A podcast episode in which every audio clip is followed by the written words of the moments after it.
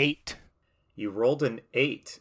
The design challenge we will be taking upon ourselves today is make the coolest boat. Ooh.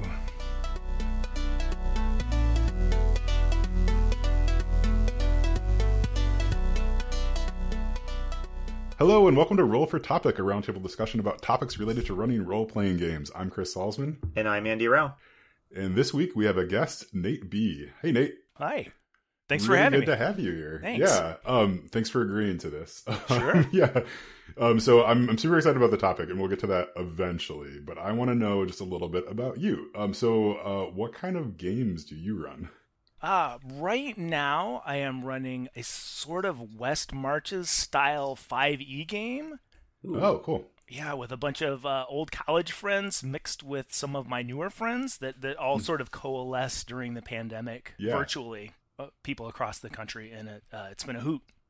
That's super fun. Yeah. So, I mean, you said West Marches. I guess like how do you have like a, a core crew, and then other people kind of filter in here and there, or yeah? I mean, it's- almost West Marches, right? I don't think it Yeah. quite hits all the marks of West Marches, but it's it's pretty close. We have the same group of people. Sometimes people show up, sometimes people can't show up.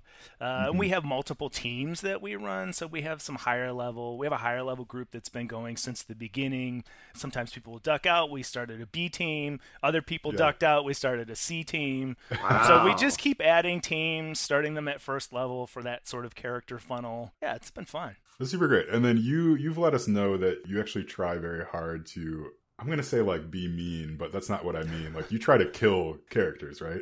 Well, in yeah, in this particular case, I I've taken on my own character as the DM, Yeah. and I and that sort of classic killer DM, you know, where I where I you know chant fumble during clutch moments, and Yeah. and uh, you know am generally antagonistic with with a huge amount of love. Like obviously, the whole thing is just a silly joke, but we've enjoyed it. It's a fun dynamic. I mean, you know, people need levity right now, so yeah, right. Especially it's right not now. it's not my last you know my last game before this one was eh, fairly grimdark so it was Mm-hmm. a nice juxtaposition well What was the role playing game that kind of got you into the hobby? oh boy i think well it was it was d&d it was in the early 80s and i was i think seven or eight years old uh, and I got up one Easter morning, you know, expecting uh, stale jelly beans and, and you know, waxy uh, chocolate rabbits. And instead, I, I came downstairs and my Easter basket was full of the magenta box set. Oh my Oh goodness. wow. Yeah, that, that exploded my brain and changed my life. It was awesome. Well, it's always delightful to um, have someone on the show who is also playing kind of in the 80s. I uh, I feel awfully old sometimes chatting with Chris and uh, some of the other guests I have, but uh, yes, yeah. I have fond memories of those uh, those times. That's cool. So, uh, are there any other role playing games besides D and D that kind of uh, stand out to you in your memory as uh, formative experiences or really uh, great memories? Lots of second edition in college. I have fond memories of playing Rifts just because it was Yep. so bonkers. All Flesh Must Be Eaten. I had a really fun campaign, sort of right before pop culture exploded around everything zombie. So I just kind of hmm. hit it just right as as the interest was there, and and you know there were smaller projects that were popping up everywhere, but before it sort of got overwhelming Yeah. Yes, and everybody yeah. was really on board. It was super exciting and one of the few campaigns that just really had like a nice arc and a satisfying cinematic ending. That's such Oh, a nice. rare thing to actually have a game end like that Yeah. Yeah. rather than just sort of disappear or implode. yeah. That's Are awesome. any of the people that played in that game playing in your current your current game? no, not at the moment. That was sort of a intermediate group of friends. Mm-hmm.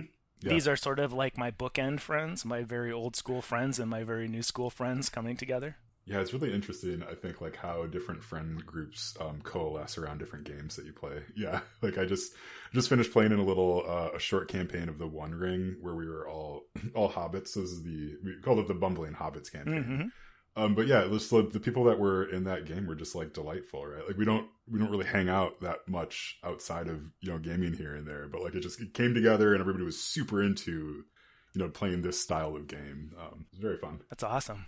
Before we get to the design challenge, which I'm curious, very curious how what's going to come out of our coolest boat idea. Yeah. But we have a, a new experience here on the podcast because, uh, guys, uh, the other day I was sitting out, uh, sitting out on my porch, kind of gazing out across the farm. It was the end of a long day, you know, like I just come in from milking the cows or whatever. Uh, I guess you probably don't do that at the end of the day. I don't actually know. I, yeah, it's Anyway, very clear that you do not have a farm. Yeah, I'm sitting on my uh, my Iowan farm, the front porch, and the mailman comes sauntering up, whistling a merry tune, and he's got his mail bags full of Yeah. packages and letters, and he's handing me my mail. And then as he does so, he's like, "Well, wait, wait a sec here. I think I got one more thing in here." And he reached in and he pulled out a letter addressed to Roll for Topic. Uh, Wow. so I said, "Yes, sir, that's me." Hand that right over. So uh, we have a listener question that I'm going to spring on you guys, and we're going to take a couple minutes to discuss. Just as soon as I dramatically open this, this that is a terrible sound. Okay. All right. Uh, here is our listener question. Dear Roll for Topic. This is from a listener, Nick. I have a player who always wants to play some powerful noble character like a duke or a king, which seems too powerful for the level 1 campaign I was planning to run. I'm his only outlet to role playing games, so even if I don't want him in this particular game, he'll seek me out to play. What should I do? Is he just inexperienced? Am I just inexperienced? And then sign Nick. I am going to toss this out to you, Chris, first. Let's not do super long answers, but I want to hear kind of your gut reaction to this question. Cool. Yeah. Well, thanks, uh, Nick, for writing in. Yeah, I think my gut reaction to this is that like there's probably nothing wrong with them playing that style of character, but you need to talk with them about like how to integrate in, that into the story that you're trying to tell.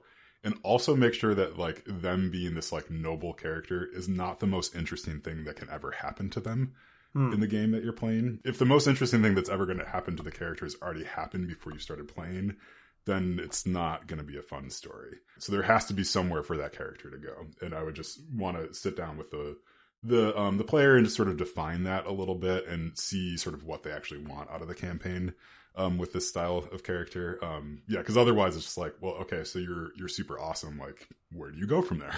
so that's my gut reaction. Nate, how would you uh, answer our listener?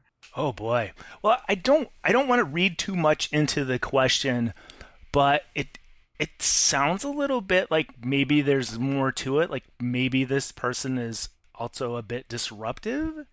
You know Mm. that that style of sort of power play, you know, spotlight focus. Sometimes I've noticed in the past comes along with people that are maybe not necessarily that much fun to play with. Mm, Hopefully that's not the case, but if it is, I don't if that person is no fun and is no fun for the other people that you're playing with, then really confrontation is hard, but maybe maybe you shouldn't play with that person. That's Yeah. that's hard, you know, that's dealing with people is is the hardest part, right? It's a really good point, though, because I mean, like, yeah, that's the sort of thing. If you know it's going to be a confrontational experience sitting down at the table every time, it's like, well, I mean, go ahead and have that conversation beforehand, right? Just do it, you know, save everybody sort of the trouble. Because otherwise, right, you're just going to like not enjoy playing, and the campaign will fade off into to nothingness. Yeah, those are good points. I when I think about this, I have kind of two different instincts. One is to try and figure out, okay, how can we get a Duke or a King character into a level one campaign in a way that's fun? And that's one way I want to answer. And the other way I want to answer is more of Nate's approach, which is the let's not try to solve this necessarily with an in-game in-game solution. Let's have an out-of-game conversation. Why do you want to play this character? What is the experience you hope to get out of playing this character? And, you know, maybe that conversation might have to end with deciding, yeah, this is not the right game for you to be playing in. Or maybe that conversation will result in, like, oh, what you want is this kind of experience. I can't have you be a king in my campaign, but but maybe we can do something else to let you. Mm. Uh, maybe you just like the backstory element uh, that you're a king. Well, is there a way we can have you somehow exiled from your throne or something like that, and give you a reason to be adventuring around with these level, other level ones? Mhm. My own experience is that in-game solutions to problems that are player problems, not in-game problems, they don't really work very well, and you end up having to have the awkward conversation anyway. I wonder if like maybe one approach to figuring out what's going on is to say like, okay, cool, you can be a king, but everybody else also gets to be a king, like, right? It's like, Yeah. and if you're not okay with that, then like then that kind of gives you your answer. But maybe maybe it's just like, well, I want to play Knights of the Round Table, right? Like I want everybody to be Yeah. super awesome in their own regard. It's like okay, yeah, like then you could work with that, but. I suspect, right, there might be elements of this is just going to be a painful experience unless there's a good conversation that happens beforehand. Right. I know it's hard to talk about because it's not a bad thing if you're not the right player for the right game. You know, it's not it can feel personal when you're having that confrontational conversation. It can make you feel bad to tell someone you're not a good fit for this game. But, you know, you really are not condemning or judging that person, you know, unless they're being completely outrageous in some way. You know, it's um Mhm. Some people just want different things out of the games than other people do, and it's not always going to fit. I don't want to like name and shame anyone here or whatever, but have you as GMs had a situation like this where what a player wanted just kept was really clashing with what you had intended the campaign to be? Yeah, that is tricky, right? Because I think like yeah, we don't don't want to name and shame. Yeah. I mean, I've definitely had like I wouldn't say an entire entire character's whole thing be, being clashing, but like maybe like elements of it where it's just like oh, there's some friction here that I need to sort out. When that happens, I mean, I always wish I was more direct about it. Like this is not compatible with the sort of sort of game we're you know having. But I think Andy, like you mentioned, I think um, my instinct and probably everybody's instinct is sort of to try to approach it in game in some way that can often come across as like railroading in the bad sense or uh like nerfing someone's character or like yeah seeming like combative in a way that uh like you're not doing to other characters at the table. So i mean i think it's you have to tread lightly and i think that is a good it's a good opportunity i think when you're finding yourself being like wanting to misapply the rules or apply the rules in a different way to different characters. That's probably when you need to take a step back and be like okay like what's what's really going on? Yeah. I haven't really had this experience too much as GM, but I've been a player in numerous games where there was somebody in the group that seemed to be just clashing um, with the, the tone and style of the game. And the one time that it ended really happily was uh, was in a science fiction game with someone who really wanted to be playing a much more kind of detail focused, super tactically focused game than the rest of the group wanted to play. And that Mhm. ended happily because the game system had enough complexities in it that the GM was able to say, all right, nobody else cares about this level of detail, but you do. So you're in charge of the ship.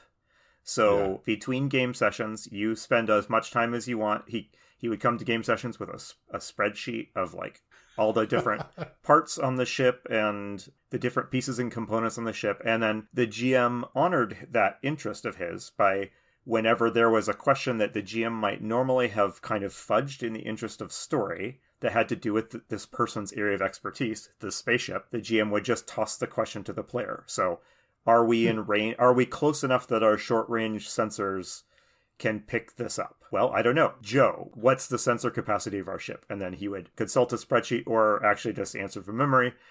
And then uh, and then that's great. That's a playable fact, and then the game can keep on rolling. It was an in-game solution, but it required an out-of-game conversation to say this is what you want, and it's different from what everyone else wants. But we'll try and create an experience within our game that that will be fun for you and not disruptive for the others. So, any closing comments on that before we kind of move on to our design challenge? I don't think so. Yeah, other than just yeah, thanks for writing in. Uh, we really appreciate yeah hearing hearing from people just in general who are listening. But then yeah, having specific questions like that is just it's great. Yeah. We like answering those. Yeah, thank you. Uh, thanks very much, Nick, for writing in. We really appreciate it. So, all right. Hey, without further ado, let us turn our focus to the design challenge, which I shall remind you was make the coolest boat. It's like it's it's very specific and and really uh, open ended and vague at the same time somehow. So Um, so I need to admit, a lot of the design challenges, just because we, you know, just started this up recently, were ones that Andy and I created together. So we put together, you know, a list of our design challenges that we had here.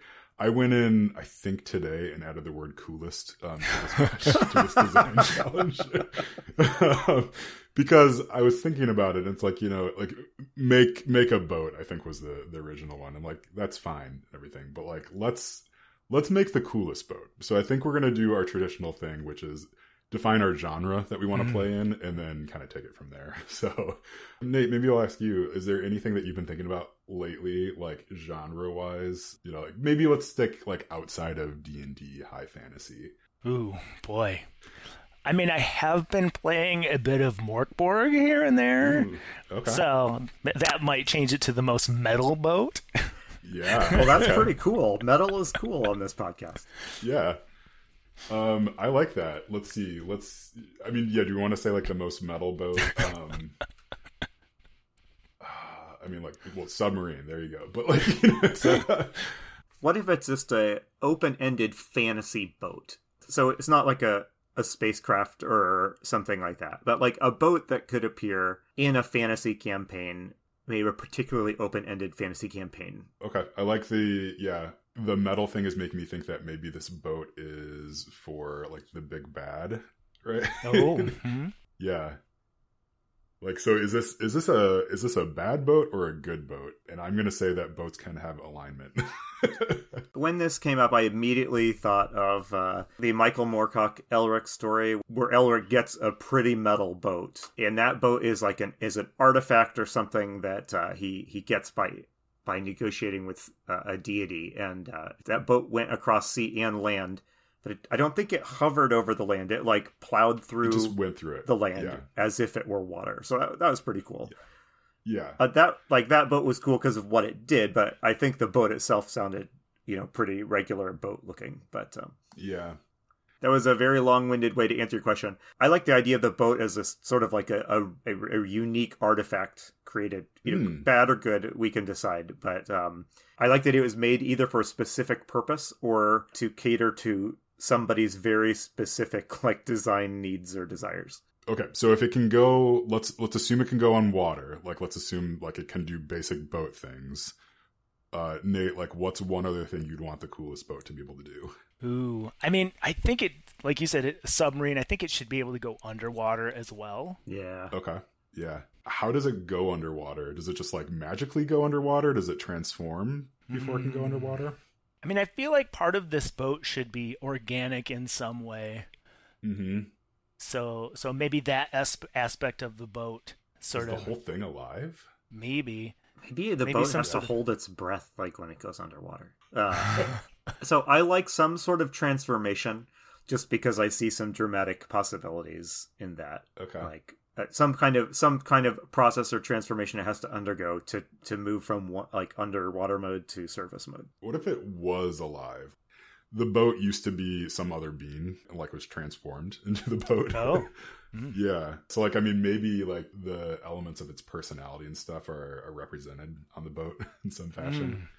Thinking about the classic, what is it? The uh, classic Doctor Dolittle. Did, weren't they inside like a Nautilus that they traveled inside? Oh, and then there's also like James and the Giant Peach, right? Right. the Giant Peach was a boat. Technically a boat. What if it was mostly mechanical for one of its modes, and the organic part of it like took over became prominent when it went to the other mode? Uh, I don't know, like it's a regular boat, but when it needs to go underwater, you a creature comes out and encompasses the boat and pulls it underwater or something. I don't know. I'm making Sure, this up on the fly. Sure. Yeah. So maybe it's maybe it's like a uh, a bit like an iceberg, right? So you're seeing you're seeing the boat, but really what lies underneath the boat is this is this creature. And when it's time to go underwater, something comes up and envelops the boat from beneath and then Yeah. pulls it down. So maybe maybe the boat sits on top of some sort of giant jellyfish Yeah. or or manta or maybe a manta ray and the wings curl up and envelop the boat.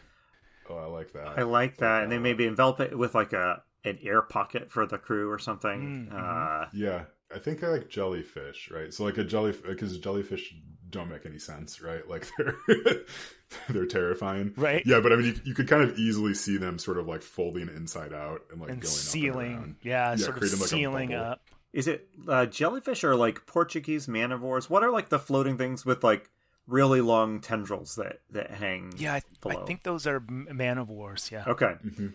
Yeah. What if it's something like that? The creature itself doesn't need to be that big, but it's got these tendrils that drop way down, maybe even dragging on the uh, floor of the uh, body of water, depending on how deep it is.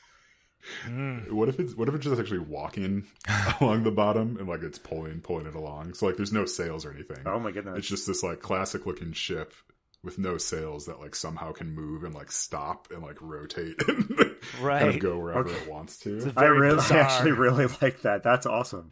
Yeah. Oh, and like if if the waves are really going, the waves just sort of go and it just like stays in air as the waves are like crashing underneath it. Stuff because like the jellyfish is just holding, holding Right. it up. right, like a buoy. Yeah. Yeah, imagine you're like you're going into battle with it against it, and it's just Mhm. moving in ways that make no sense given the waves and the wind, uh because you don't know it's being propelled by something underneath the surface. Th- these are all fantastic ideas. Does anyone want to kind of make an executive decision here about what the nature of the boat is here? I think this is good. Yeah, I think the executive decision is there. Uh, we should define the the jellyfish a little bit more. But there's some sort of jellyfish man of war that is carrying this uh, this like boat uh, boat shell on top of it. Like, how big is the boat? Is this is it a like cruise liner size boat? Is it yeah like a dinghy? Like what? My instinctive reaction is, you know, it's kind of a medium sized boat, something that a party of PCs could plausibly crew with a couple of, with some henchmen, you know. It's a very different kind of boat if it's like an aircraft carrier with thousands of people on it, which is also cool. So I don't know. You guys, Mhm. What do you guys think? I mean, I'm I'm drawn to the aircraft carrier just because I think that that sort of short circuits my brain a little bit because I think I'm also thinking standard boat with ten person crew. Yeah. So I mean, if you go like aircraft carrier or floating barge, like there's a, a sense of scale to that. That's that's really cool to me. Well, it it changes uh, in a good way from being just a vehicle or mode of transport for the PCs to being a location where entire adventures could take place Mhm. uh, just within Yeah. the context of the of the boat. It could be an entire an entire city.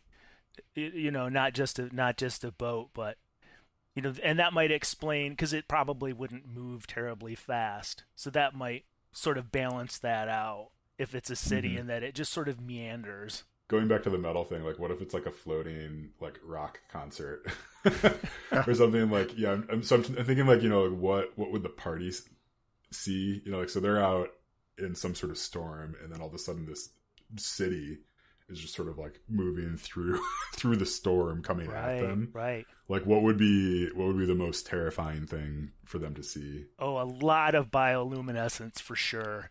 yeah oh yeah and maybe maybe maybe they don't see they don't see the jellyfish but they do see some of the tendrils which which come up and sort of curl around like you know like city lights like a light show Yeah. By Yes. bioluminescent light show So who lives on this boat? If it's if it's kind of a city, you know, is it an intentional city that's and they are steering it around the ocean for p- their purposes? Is the creature in charge of its own movement and it's and maybe the city is just composed of everybody that crashed into it uh, and survived and swam over to it or something? Like who who's on this boat? Yeah, I think I think it's it's not intentional. Yeah, it's not intentional in that like you can't like I don't know buy and sell real estate on it, right? Like it's not it's not like that that sort of city. But I think it's got to have some sort of other hook, right? Like whether it's yeah, it is like you were saying people who've crashed crashed on this thing and just sort of like they're the ones who survived or it's ghosts or it's, you know, some other deep sea creature. yeah i like that i like that the the idea that that a sh- you know ships would run aground on this gelatinous mass and they just get slowly absorbed into it Yeah. and and then perhaps even the people to some degree could get absorbed in and, you know and so then maybe it's almost like a hive mind or or there's some sort of telepathic connection once you sort of get absorbed. Would people who like didn't get absorbed who are like up on top like worship the thing? Like right? Because like so there's a hive mind right? It's probably talking and i don't know talking talking and screaming and all that that sort of stuff. But like maybe there's people who are on top that like worship and take care of the Mm. thing i mean now we're getting into Mhm. like design a cool cult but Right. like yeah Well, I think if it's if given its scale, you could have a couple of different factions to make for some good drama. You could have a faction of kind of caretakers who are kind of tend to it. Maybe they actually are kind of the sym- symbiotic sea creatures that live with this thing, or maybe they're just a faction of people that washed up and decided to to care for it. And then you could maybe have some people that have gone overboard in a metaphorical sense and are uh, worshiping it, like you say, like a cult. And then maybe Mm-hmm. there's another group that's doesn't consider it mystical or anything. It's just they're trying to figure out how to control it. You could have quite a few different approaches represented by different factions or individuals. Yeah. Oh, I like all that. Maybe just to like, I mean, ground it, like ground it a little bit.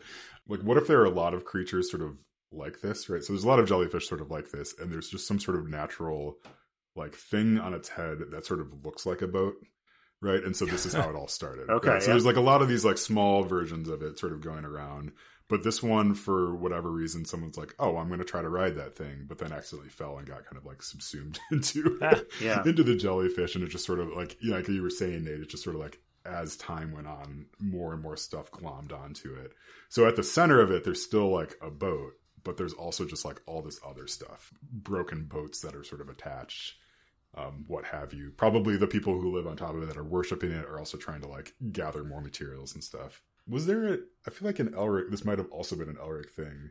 There were boats that were essentially just giant pyramids Yes, the uh, the around. the boats of his native people are giant golden pyramids. I think. Okay, and now we're all gonna have to try to say Melnibonéans. Yes, I, I specifically was trying to avoid having to try and pronounce that uh, and embarrass myself. yeah. Uh, is the giant jellyfish is it alive? So I was like one metal approaches. it's like an un, it's undead and powered by unholy energies that at least one of the Yeah. factions is has is responsible for keeping flowing. I think yeah, undead. Okay. What do you think, Nate? Undead, undead jellyfish. What what keeps it moving? What runs the jellyfish? So maybe there are vents at the bottom of the sea that, that open up into uh, another plane, or maybe the abyss, and so that the, the jellyfish is constantly pulling itself along, trying to trying to get those tendrils and get that nasty, nasty abyssal energy. Oh, interesting. Maybe this is something the the players could figure out later. Like, is it filtering out like abyssal energy from from other planes as it's moving ar- moving along? So it's like if you if you accidentally kill this thing, you actually um it's been keeping something much worse at bay. Wow, so it's like it's like the fish in the fish tank that eats the algae off the sides. Yeah, yeah. It's it's been keeping back all the kaiju from erupting from. That's awesome. Can you control it, right? Or like, is it is it uncontrolled? I guess did we decide that? I don't mean, there's not going to be like a steering wheel on it, right? But like, could you maneuver it? I think that it's too good of a plot to pass up that like a bad guy is trying to unlock the secret to controlling to controlling it and and using it for their nefarious purposes. So I my instinct is to say that it's kind of just moving around by instinct, just pulled to the next cluster of abyssal energy or whatever it is. But Yeah. that at least you know one or more factions is hard at work trying to figure out how to get control of it. What if this one is not the only one, but this is the outlier undead version? And there are more versions of this uh, with other sort of towns on them that sort of glom together like every mating season to become like a city. And then the people trade and then come apart. And then this Oh. is sort of the strange undead zombie version that's been corrupted. Oh, I like that a lot. This is like Waterworld if it was good. Right. This Yeah. is yeah, this is sort of spiraling out into like campaign fodder. Yeah, world right. building. I guess um so one thing I'm I'm struggling with is so if you if these are not controllable like easily, does it still fit the d- definition of a boat? I mean like we're we're pretty far afield from the like what a boat a boat is. But I feel like there's got to be some core elements to like I don't know. You could identify this as a boat that we should stick with. Okay, Oh, sure. and what would the characters get out of it? What would Yeah. they, you know, what would appeal to them? Yeah, I mean, you could like a, a simple way. I mean, I think I would drop this into a campaign. Like, if you wanted this not to be the whole campaign, is there is some sort of like cross oceanic journey they need to take, and it's like, well, you can either take a boat, right, and that's going to take you a couple months, and it might, you know, like you might crash and die and stuff, or you can take the unholy jellyfish boat. It'll get you there a lot faster, and there's only a little bit of abyssal energy you need to deal with. What if there's something on the surface of the ocean where it would be beneficial if you needed to go under it periodically? If that if that greatly sped up or simplified your across the ocean journey. Maybe there's like big gigantic beds of you know dangerous kelp or seaweed type stuff uh, on the surface and it's really really difficult to navigate it only on the surface but if you could occasionally submerge and go under you could save a lot of time. Yeah, or there's just like, you know, a ton of storms out in the middle, or some wizard has frozen the ocean. Yeah.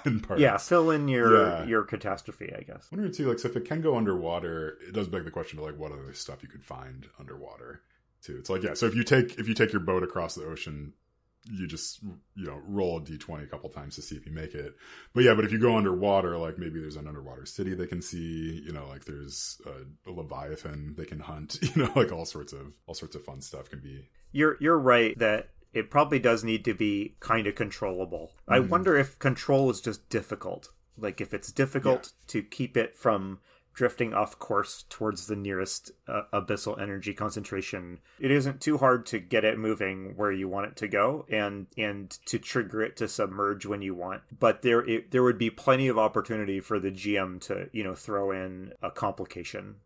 Like it's yeah. it's it's decided it's just being stubborn today it's moving in the wrong direction or somebody else on the boat is trying to countermand the order you're giving it that sort of thing. Yeah it's like a horse or something. Yeah, I could definitely see this in a in a fantasy setting where there would be, you know, using using magic as as sort of the carrot to lead it, right? Yeah. You know, ca- sort of casting spells or or you know, opening up rifts in the plane to to just sort of draw it forward. Yeah, ta- you know.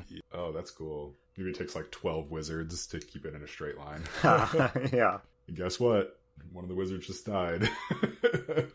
right. so, what are some plot uh, ideas that could kick off an adventure where you would encounter this boat? I mean, I think I liked the. We talked about, you know, there's some sort of storm at sea, and that's the first sighting of it. I, mean, I think you could have um, some good rumors, right? Like just rumors of this thing. You know, people who like maybe there's one person who got off, got off and swam to shore. Yeah, or you could just, you know, sneak it up on them. You know, like they just wake up one morning and they, they think they're in the doldrums. They're not moving yeah. properly. They don't know what's going on. And so there's a bit of investigation, you know, to find out that they've just they've just sort of hit the very tip of this thing and it's mm. sort of keeping them in place. So it seems very innocent, strange but innocent until they investigate. Maybe in the same way that we know there are giant squids because occasionally pieces of them wash up on shore but that we can't mm-hmm. easily go out and spot them. Maybe we know these creatures exist because this is here's this giant dead one, and mm-hmm. maybe the plot is to to try and find that mythical like that annual joining together that Nate described or something like that. it's good. And you know, it occurs to me, you you know, you could scale this up or down. I think this could work well with like a 100 person crew or with a 2000 person crew depending on what whether you wanted it to be more like a floating city or more like a boat. I mean, heck, you could even do like a, a canoe size version of this, I think, and that would also be pretty cool to run across. Right? Like the same right. with all the same other stats and stuff that we've talked about. It's like, yeah, I mean, if that's all your campaign calls for. All right, well, anything to add here or have we created our coolest boat? Is this is this the coolest boat? Is there something that in your heart of hearts you know would make this boat cooler that you have been scared to share with the rest of us in this conversation. so now it's time to come out with what you really actually think would make this boat cooler. Yeah, I think it'd be cooler if it was a giant skull with like the top part of it cut off. it, it's I was going to say the exact same thing. We did say metal okay. and there needs to be skulls. I mean, yeah. Well, maybe it maybe it's like a hermit crab and it and it's picked up like a titan skull somewhere, and so it is just yes. literally rolling with this giant skull sitting on top of it. That's perfect. Yeah, it's a jellyfish. It's gone inside the skull is like yeah armor or something. Yeah, what if you just see a skull like floating across the surface of the ocean? That's cool. That's pretty. Yeah, like sucking in abyssal energy through like its eye sockets. Yes. yeah. Yes. Okay. Okay. All right. Um, yeah, I think that is that's a perfect. I think that's a perfect place to end. I, I think so. I don't know how we're gonna really come up with something cooler than that. That was super fun. Yeah, thanks Nate for indulging us on that one. That's a cool boat. Uh, is that like I so I haven't played Mörk Borg before. Is that the sort of thing that would slot in there nicely? I mean, I think you would really have to ratchet up the the dark, gloomy, nasty factor, maybe mm-hmm. beyond mm-hmm. family friendly. okay, sure. yeah, all right. Depending on your group, but uh, you know Let's make it a little yeah. more horrible. yeah. All right. Well, use your imaginations. uh, listeners, I suppose, and make make it as horrible as you want. We won't judge you. So, hey, before we move on too far, though, we need to replace this design challenge uh, Yes. with a new one. So, Nate, I'm wondering, uh, putting you on the spot here a little bit, do you have a design challenge we can add to our table of design challenges to take the place of this one? Yeah, well, originally I was thinking uh, to the the challenge could be to create uh, an unusual mode of transportation that the PCs Okay. had to master in order to uh, to achieve uh, a goal. But I think we might have just done that. I think we did, yeah. Um, so I was thinking, um, create a scenario in in which you, as a GM, uh, use an actual performance uh, to propel the story. Oh, okay. Mm, okay. All right. That's great. That's a good one. We'll add it in. Cool. All right. Well, thank you, Nate, for coming. Yeah, everybody who is listening, yeah, we really appreciate it. Um, yeah, uh, as evidenced by the first part of this this episode, if you have questions, feel free to send them in. Um, if you have ideas for a design challenge we can add to the table, feel free to contact us. I think our emails are on the website. Um, yeah, so you can find that at gmdiscussions.com. Roll for Topic is part of the Roll for It podcasting network. Our sister podcast, The Splat Book, can be found at thesplatbook.com, and that's put out by Kyle Latino and John Corey.